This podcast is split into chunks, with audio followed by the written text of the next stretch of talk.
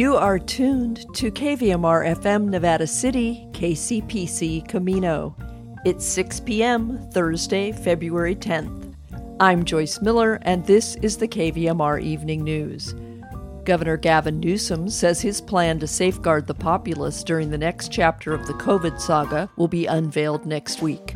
The California report examines how perceptions of crime have sparked recall efforts for district attorneys in LA County and San Francisco. Will you be ready when 3G devices become obsolete? It could be sooner than you think. After regional news and weather, an essay from Molly Fisk, and an appreciation of silence from Chaplain Norris Burkes.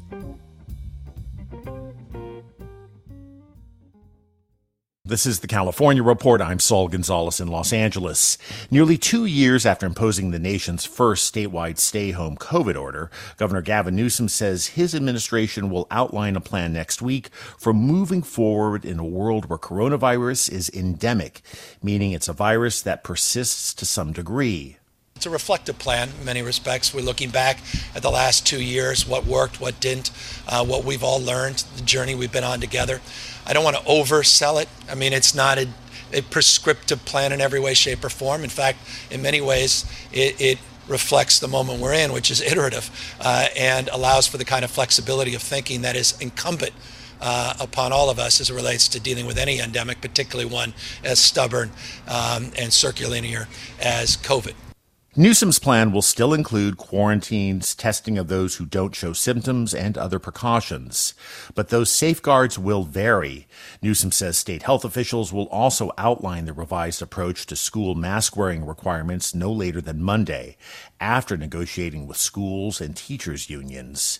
The governor made the comments at a bill signing, which included one that requires larger companies to give workers up to two weeks of paid sick leave if they come down with the virus. All Bay Area counties except Santa Clara are aligning with the state and will end local mask mandates in most indoor settings next week. Health officials in Santa Clara say they're waiting for cases and hospitalizations to fall before lifting their masking rules. Los Angeles County has issued similar guidance. Meanwhile, further north, Yolo County has joined Sacramento and will also drop its universal mask mandate on February 16th. Chesa Boudin and George Gascon are respectively the district attorneys of San Francisco and Los Angeles counties. Both were also elected on reform platforms, promising to replace what they said was an ineffective, punishment centered approach to criminal justice with one that emphasizes rehabilitation. But as crime rates and public concern about crime have gone up, both Boudin and Gascon now face campaigns to oust them from office. In San Francisco, Boudin faces a recall election in June, and in LA, after one failed attempt to qualify a Gascon recall for the ballot, activists are moving forward with a second attempt. At a recall signature gathering event in Beverly Hills over the weekend, I met Sammy Charchian, who discussed his reasons for backing a Gascon recall. I was uh, held up at gunpoint at my office, and they uh, stole my property and they ransacked my office. And then I also had my home robbed. So you felt the crime wave very personally. It's, it's ridiculous. From having a gun to my head at one occasion and then having my house completely ransacked and robbed. And you blame George Gascon for all of that, part of that, what? Um, I blame him for all of it.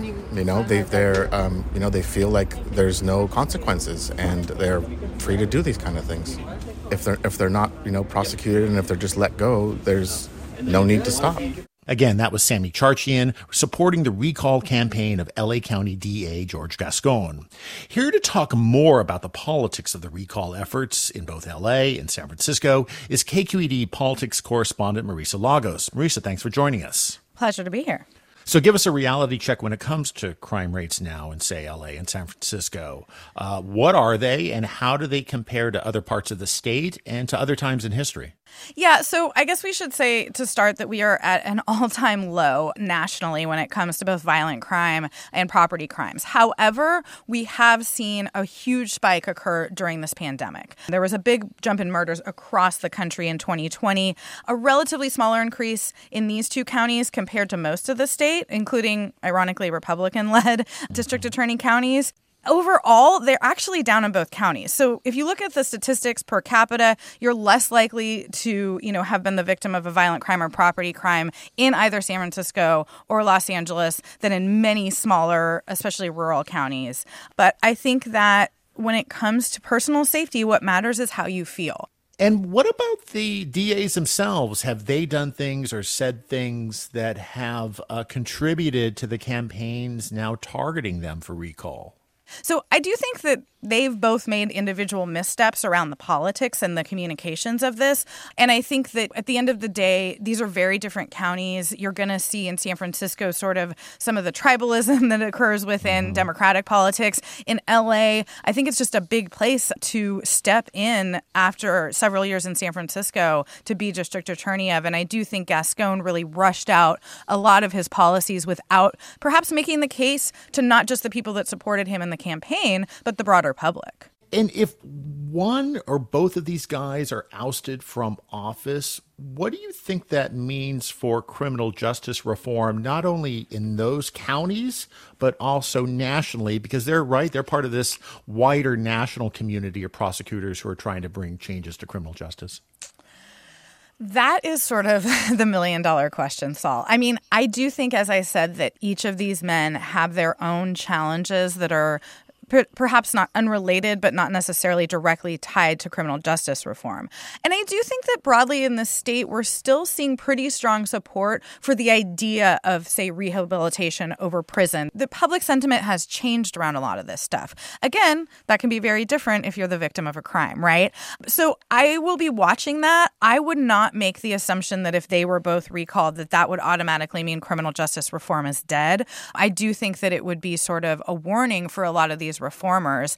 And I think it's going to be interesting to see whether the movement sort of takes this politically and, and tries to use it. You know, one thing that has struck me is how much of the blame is put on these two individual prosecutors when there's really not any evidence to show that who a DA is has that big of an impact on crime. And at the end of the day, we don't see, say, the Republican registered district attorney in Riverside County being blamed every time there's a murder there, or even in Alameda County in the Bay Area, a Democrat that. And so I, I think that they are being held up as examples of this reform movement, but whether or not the movement sort of dies or, or, or rises with them, I, I'm not completely sure that connection is there. All right. That is KQED's Marisa Lagos. Marisa, thank you so much for joining us. My pleasure. Support for the California Report comes from Stanford Medicine, protecting your health and providing dependable care with safe in person appointments and video visits stanfordhealthcare.org slash adapting care. The Wesley Foundation, investing in California's underserved youth. And Eric and Wendy Schmidt, whose philanthropy harnesses the power of people and science to create innovative solutions for a healthy environment, just societies, and opportunities for human achievement. And that's this edition of the California Report for Thursday, February 10th. I'm Saul Gonzalez. Thanks so much for listening, and as always, have a great day. If you're still carrying around a flip phone, it's time to take a close look at all of your wireless devices. That's because 3G service is becoming obsolete, some of it as soon as this month. California News Service has the details. Most devices that run on 3G wireless technology will become obsolete this year, some in as soon as three weeks. In order to clear bandwidth for the new high speed fifth generation networks known as 5G, companies will shut off service to devices that use 3G. That includes older model flip phones, fire alarms, burglar alarms, personal emergency response necklaces or bracelets, and onboard navigation systems in older cars. Tom Kamber is with Older Adults Technology Services from AARP. What we're recommending is that a person really sit down and go through everything in their home and their car that might be connected to a wireless connection. Write down what the model number is and call the provider who's giving you service for the device. AT&T will shut down its 3G network on February 22nd. T-Mobile shuts down its old Sprint network March 31st and its own 3G offerings at the end of July. And Verizon says it will retire its 3G service at the end of this year. Kamber says you may have to replace your device, but you don't have to go with an expensive top of the line 5G product if you only need a basic model. Begin by saying what is the most compatible new device that would be at the same level of cost of my old device? And can I do this cost free? And many companies are trying to, to offer it for free right now. The website, seniorplanet.org from AARP, hosts a free online workshop this Thursday, February 3rd, to help people navigate the transition from 3G to 5G. For California News Service, I'm Suzanne Potter. Find our eight trust indicators to support transparency and accuracy at publicnewsservice.org. In regional news, the Nevada County Community Library announced today that all library branches will reopen to in person services on Tuesday. We know our libraries are much more than books, County Librarian Nick Wilczek was quoted in a library news release. I'd like to thank our community for their patience and understanding over the past few weeks. The statewide COVID 19 mask mandate ends Tuesday. Nevada County officials haven't yet determined an end date for the county mask mandate. The Nevada County Community Library paused in person services on January 20th in response to rapidly rising COVID 19 cases in Nevada County. During that time, it implemented curbside pickup to ensure that general library services were still available. Curbside pickup will still be available for anyone who would like to use it. The Sacramento Bee reports today that PG&E has put an estimate of more than $25 billion on its effort to plant thousands of miles of power lines underground in an effort to reduce wildfire risk. Eight months after announcing the project, as the Dixie Fire raged through Northern California, the utility's chief executive defended the expense as a game changing investment that will make customers safer, the Bee reports. The project will take years. PG&E committed to burying power lines last summer just days after it acknowledged to investigators that its equipment was the likely cause of the Dixie Fire, which began when a tree brushed against the utility's power lines in a remote area of Plumas County.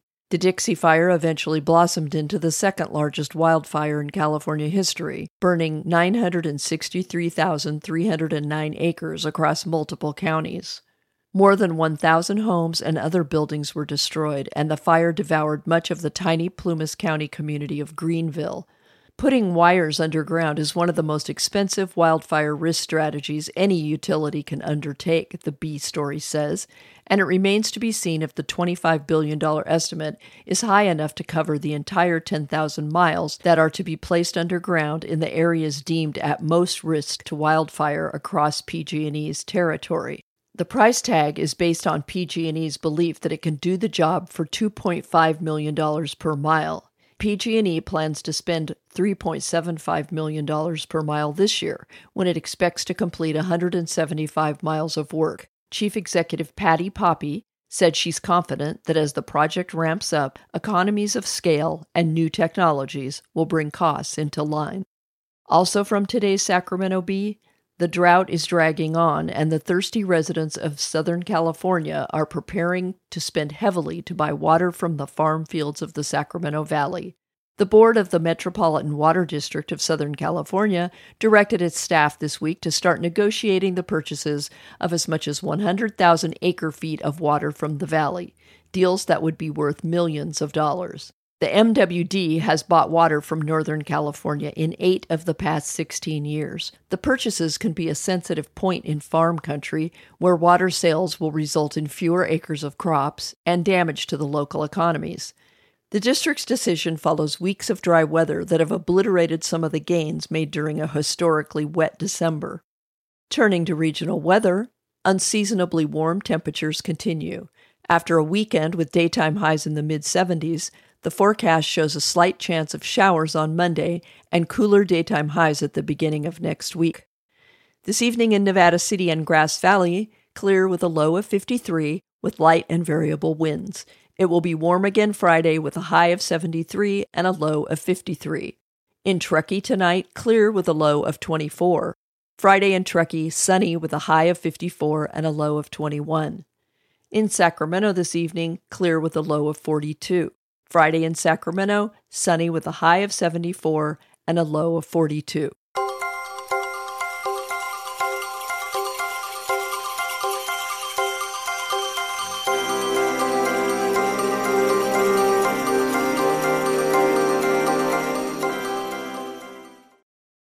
And now, Molly Fisk. Molly Fisk Observations from a Working Poet. One of my friends has a niece in Toronto where truck drivers are gathering in solidarity with the anti mask, anti vaccine trucker convoys currently protesting in Ottawa. Ottawa is the capital of Canada, in case you've forgotten, and Toronto is Canada's largest city, located 100 miles due north of Buffalo, New York, which is in the United States. For you local listeners, that's as far as from downtown Nevada City to Fairfield if you're driving west. In other words, just over an hour, which is not very far, especially since it's in another country. My friend's niece was asked how she was doing and reported the noise was pretty deafening, with honking truck horns, train whistles, fireworks, and hooligans, and thank God it was winter so the windows were closed. Driving anywhere was tricky.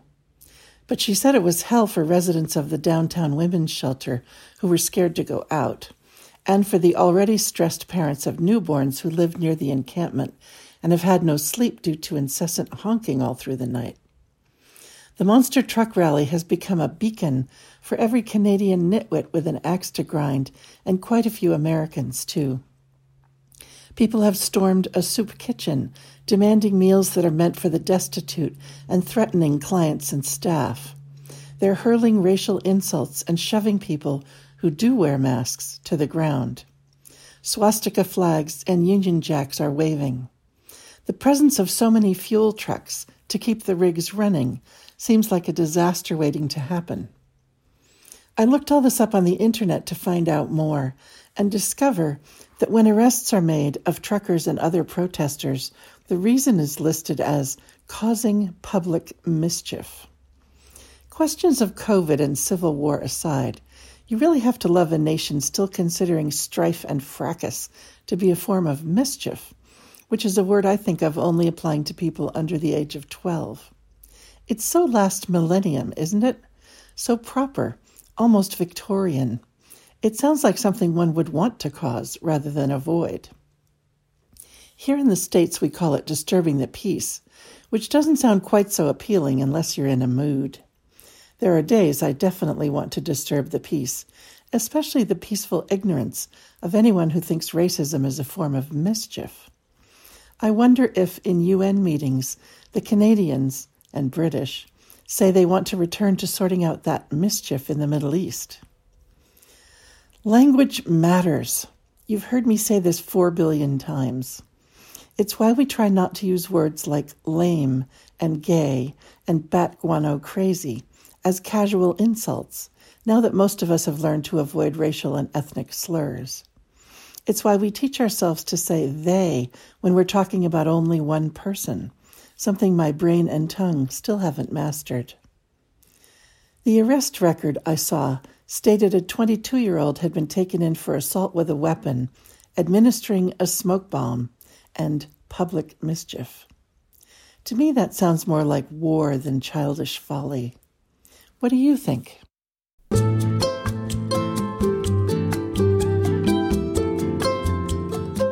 Award winning poet Molly Fisk writes, coaches, and teaches writing in California's Sierra Nevada foothills. You can reach her at mollyfisk.com.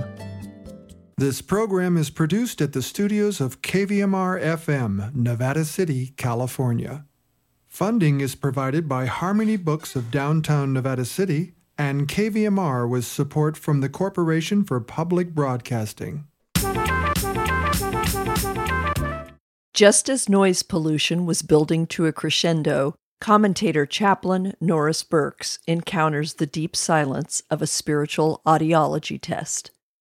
Last month, my wife Becky and I took a bargain flight to the sun drenched volcanic island of Hawaii, retreating from the threatening snow in our California foothills. We spent much of the monotonous five hour trip watching videos. However, on final approach, the sweeping sight of the endlessly smooth beaches had me imagining where I might go to find some peaceful silence. The noise in my life had been building so slowly that I hadn't realized how it had squelched so much of what God wanted me to hear in the silence of creation. A few days after landing on the Big Island, we set out to find what Simon and Garfunkel called the sound of silence. We began our search with a one hour trip from our Kona hotel to Mauna Kea, almost 14,000 feet of dormant volcano.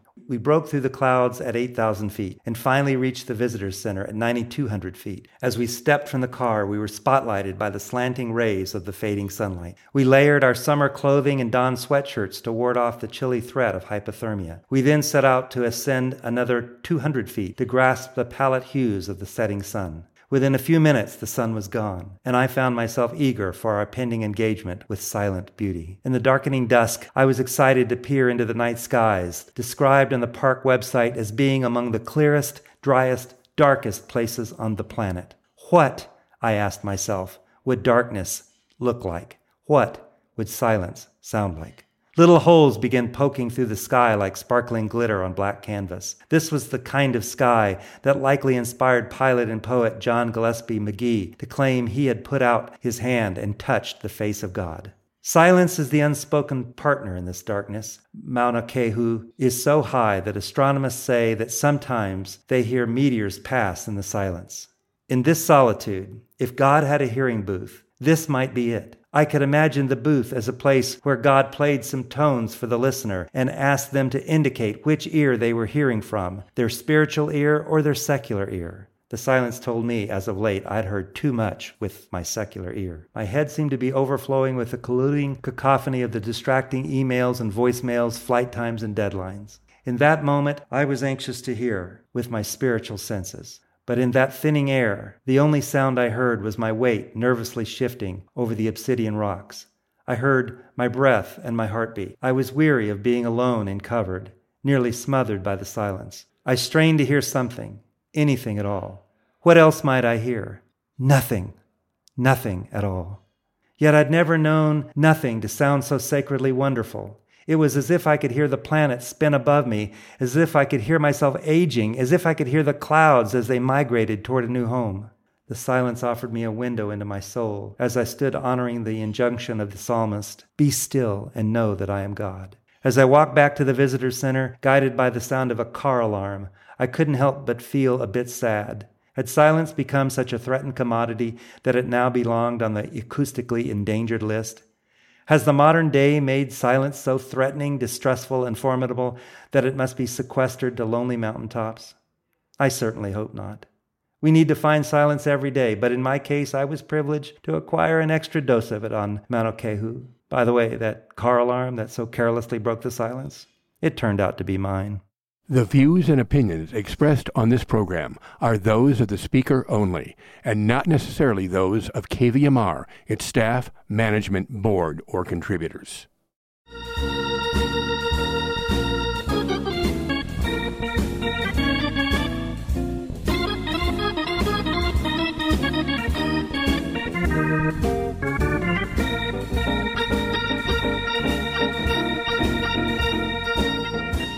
That's our newscast.